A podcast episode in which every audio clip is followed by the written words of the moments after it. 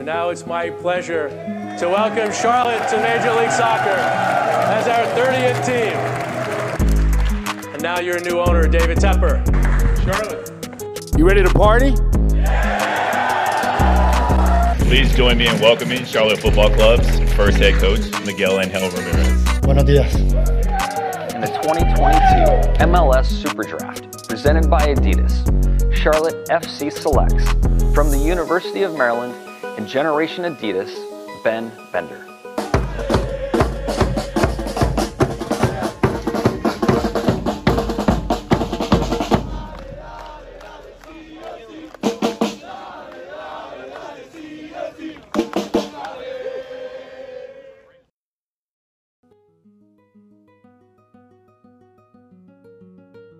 Welcome to another edition of the Charlotte FC podcast. Nick Finelli here with Maxwell Dove. He is the founder of Infinity City, and we're going to talk to Max about what this is and how it relates to Charlotte FC. Max, welcome in.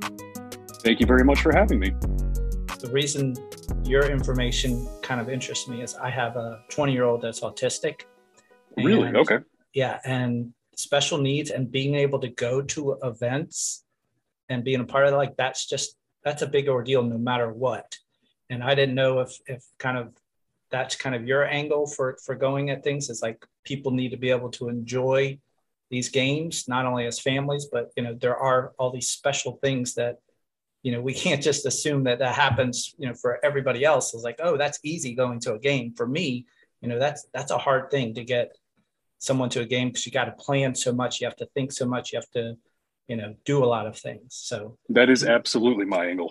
my Okay, uh, I okay. have two kids, um, a three-year-old son and a one-year-old daughter, and my son is diagnosed with autism. okay yeah no we we've we've definitely you know from from going to amusement parks to going to games i don't know how many times we've lost my son at a game I believe it.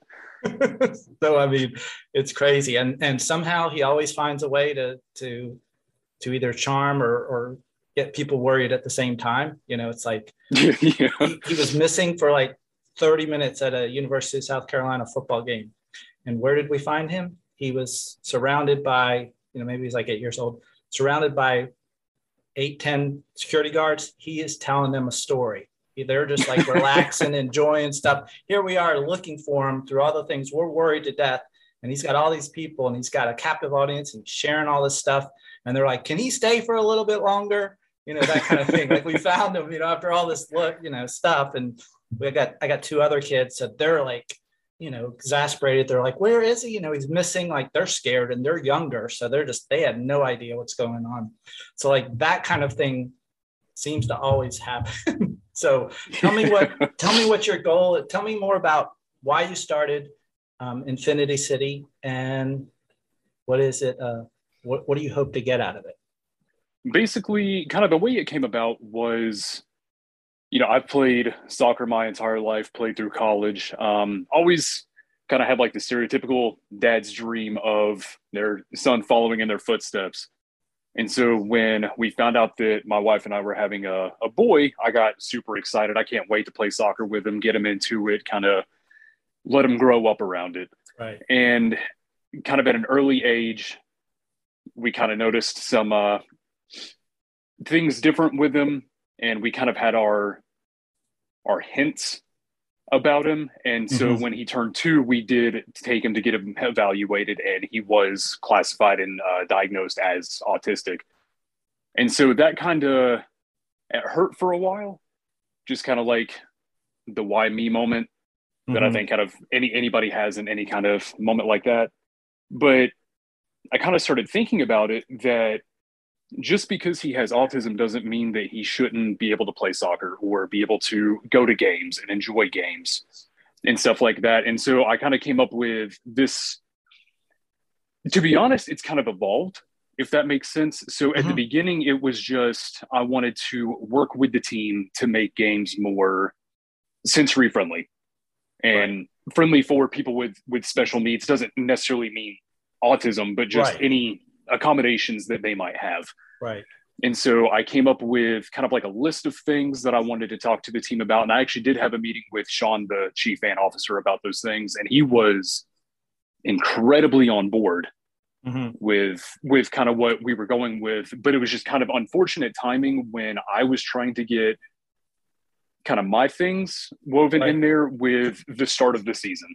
Right. And so they've had all these plans, how they were going to do things. And then here I come saying, oh, well, what if we kind of did this and threw this in there? And so he, he is very on board, very open to it. Like I said, it's just kind of unfortunately the timing right, right now. And so, kind of some of the things that we did talk about was one suggestion I had was take the schedule and pick two or three games out of the season and make them sensory friendly games to where you kind of lower the lights, lower the sound, kind of stuff like that. Give mm-hmm. out headphones, sunglasses for if it's a day game, people right. with light sensory issues. And he said, absolutely not. And I said, wait, what? And he was like, no, if we're doing this, we're doing it every single game because right. every fan should be able to enjoy every game, regardless of what it is. Right. And so that really kind of kind of hit me. I was like, wow, okay, yeah, that's awesome. And so we've kind of talked off and on a little bit about things. He did let me know that we they they are still having these conversations.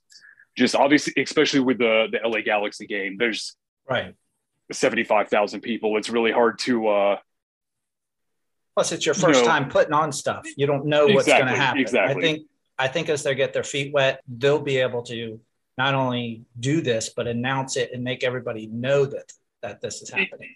Absolutely. And so, like I said, it kind of evolved to where I figured kind of why stop there? Right. I'm not looking to kind of like brand it, turn it into a business or anything like that, but I've actually talked to a few youth teams around the Charlotte area about hosting kind of like special needs soccer clinics during the summer.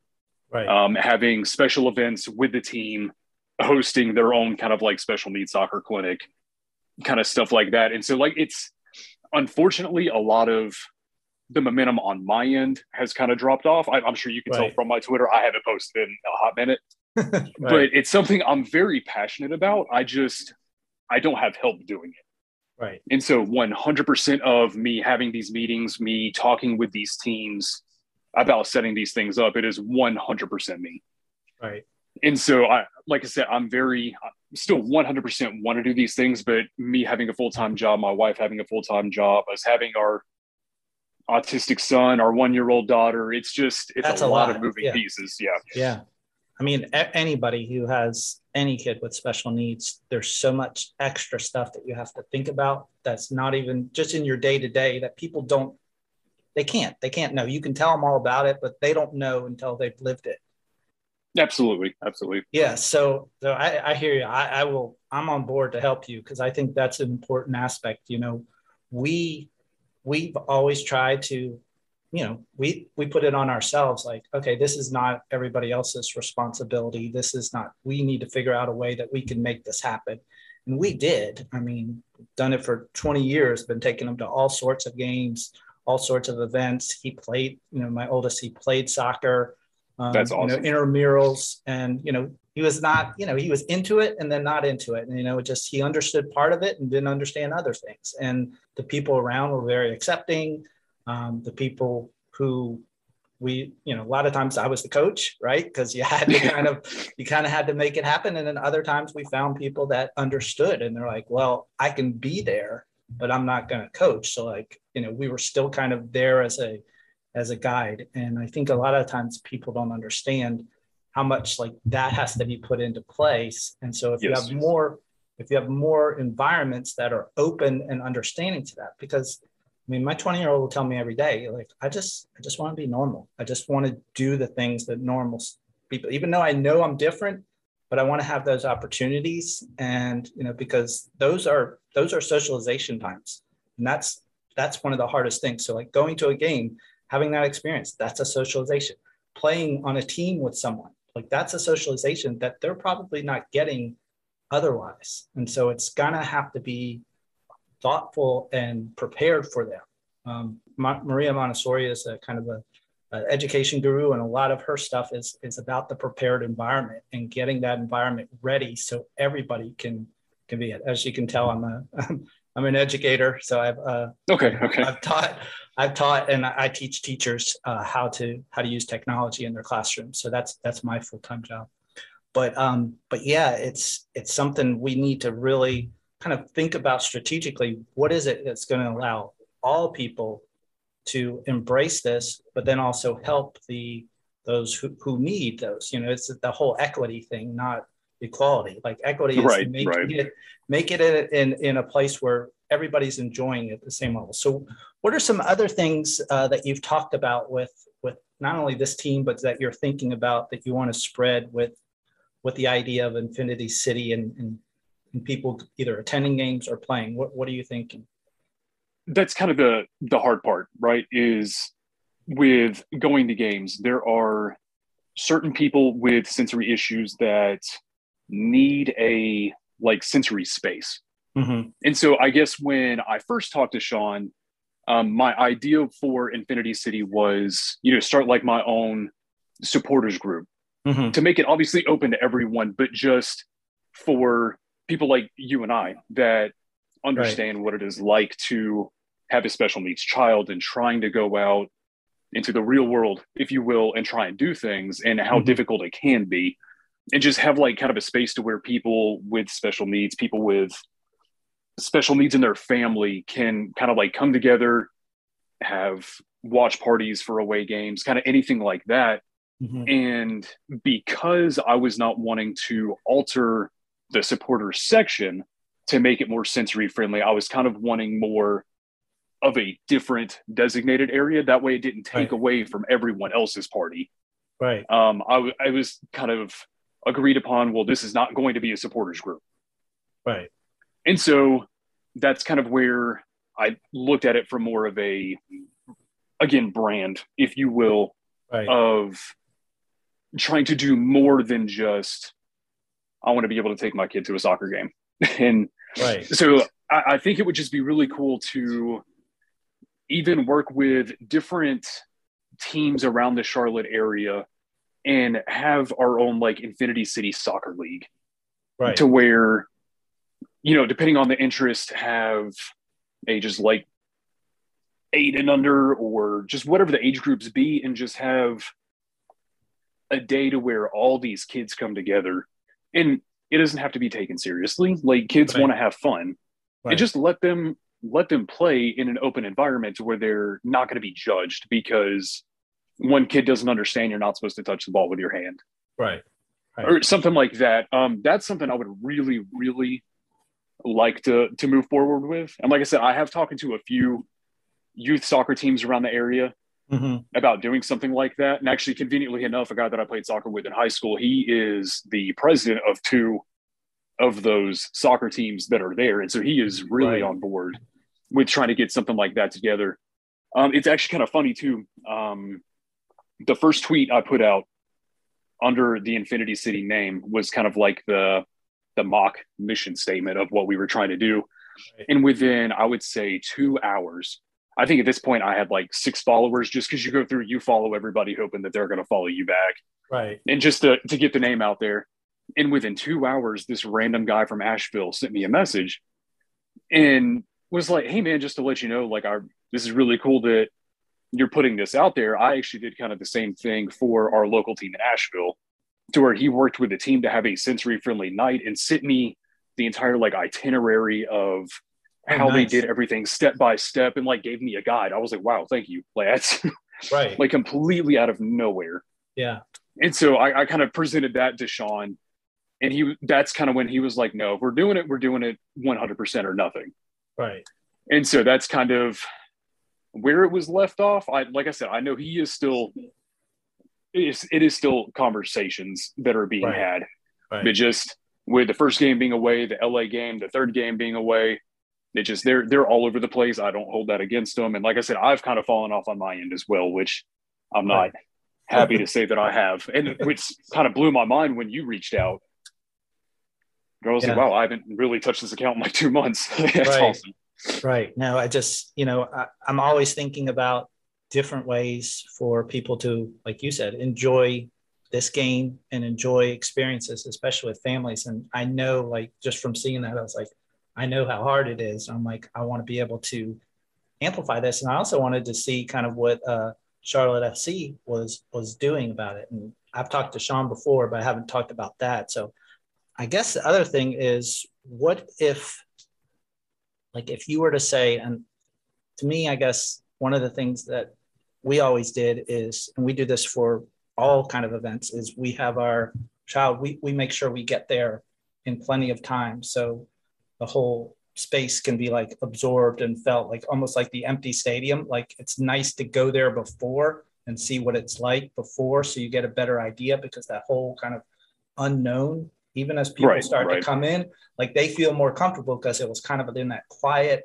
you know like they're not sensory overloaded because it's quiet and they know that Yeah, it's a slow build up and then instead of just build up instead of coming in there and like oh my gosh all these people they're yelling they're singing they're chanting you know? And even if you know that's going to happen it can still be startling because of the the sensory and cognitive overload. Uh, so i think you know stuff like that probably could easily be done almost like have you know early just like they have on planes right? You can get in early and get No, your family absolutely. Yeah, that's, situated a and fantastic stuff like that. I'm actually going to write that down.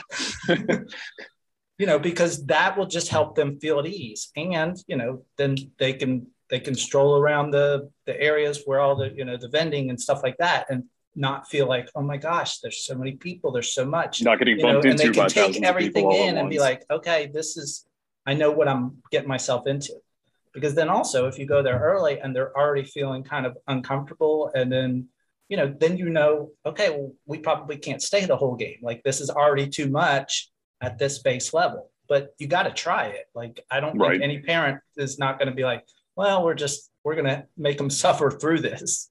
You know it's it's it's your kid. So it's a fine line especially for an organization to be like we're going to support a, a particular group or particular need but like you know so Sean said you, you want to do it all the time but then is that putting too much of you know like i said earlier they those kids and anybody who's has a special need they want to feel like everybody else right. so it's like, how much do you push the line to be like, you're special, we get to do these special things, but then you're also like everybody else because they're going to start to notice as they get older, like what things they were able to do that are different than everybody else. And they're like, why don't I get to go in when everybody else comes in? Or how come I don't get to watch the, you know, why do I have to watch the, the march, you know, from up here rather than down below Right, with right. everybody else?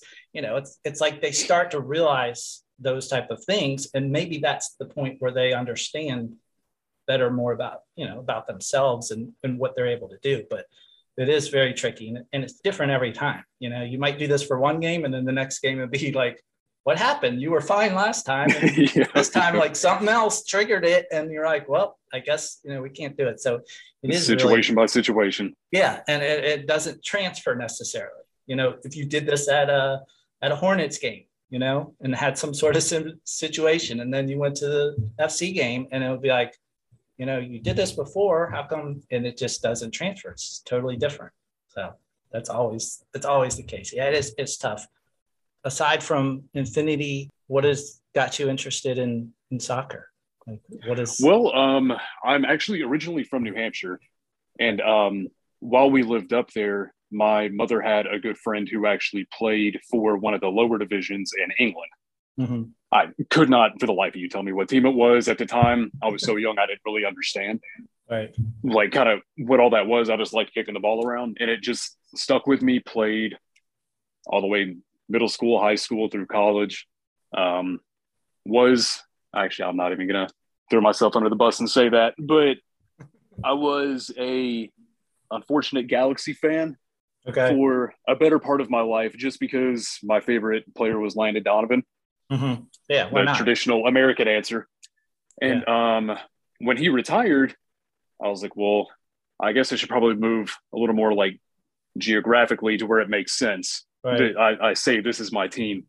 And so uh, when Atlanta started playing in 2017, you know, that's only a four hour drive versus, you know, uh, DC eight hours up or Right. Orlando eight hours down.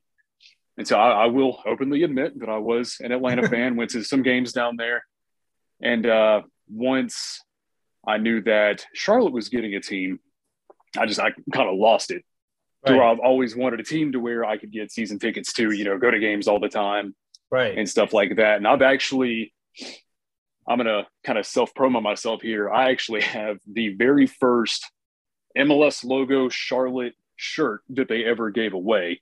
Oh wow! On announcement day when they made it, right? And yeah, because they I've didn't have a name. Like, right, yeah. right. It was literally all just the MLS logo and Charlotte branded stuff for a while. And I have the very first one that they gave away. Um, have the MLS Charlotte scarf up here. They the, the team has actually been very gracious with me for whatever reason, to where I've gotten when they gave out. I used to be a, a member of Mint City Collective, mm-hmm.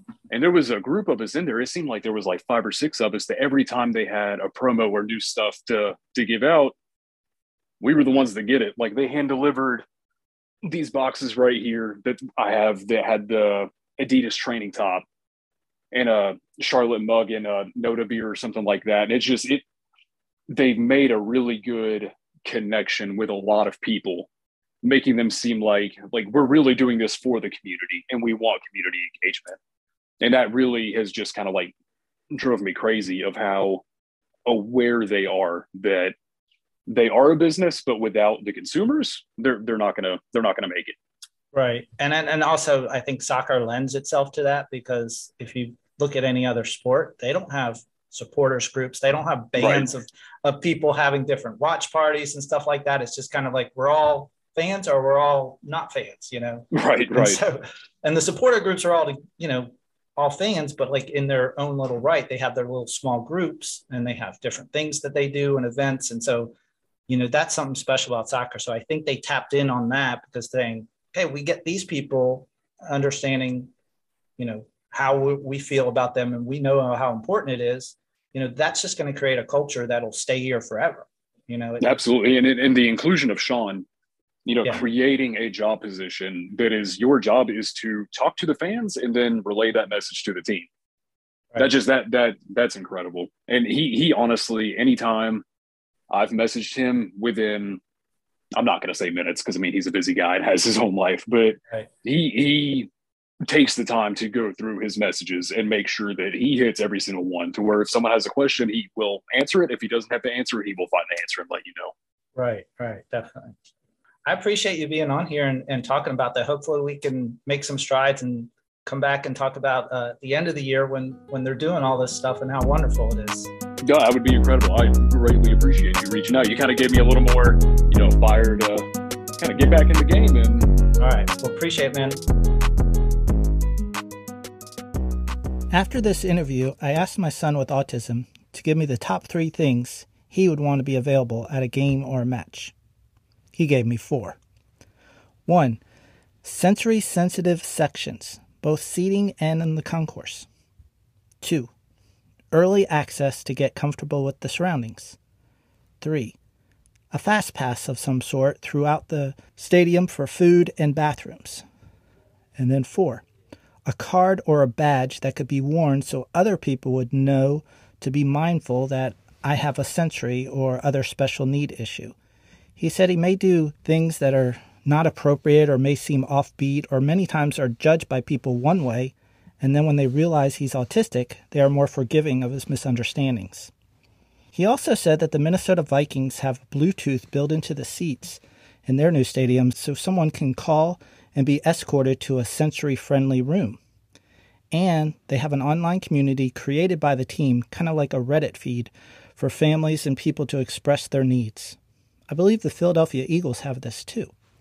Bank of America Stadium does have sensory kits available at each guest services booth. Inside the kit is a noise canceling headphone, a fidget spinner, and an anti stress squeezable mini American football. Well, those American footballs probably would incite a meltdown itself for those expecting a soccer ball at a soccer match. So, I donated a bag full of new anti stress mini soccer balls to Charlotte FC and Bank of America to replace the footballs in the sensory kits with soccer balls for soccer matches. There's always going to be work to do to help those with special needs, My hope is that Charlotte FC can become a leader in this area as well as show the rest of the sports world how it can be done well.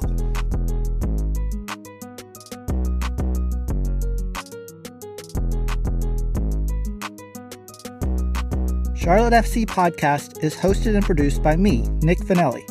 Please do us a favor and share this podcast with a friend or give us a five star review. This helps others find our podcast.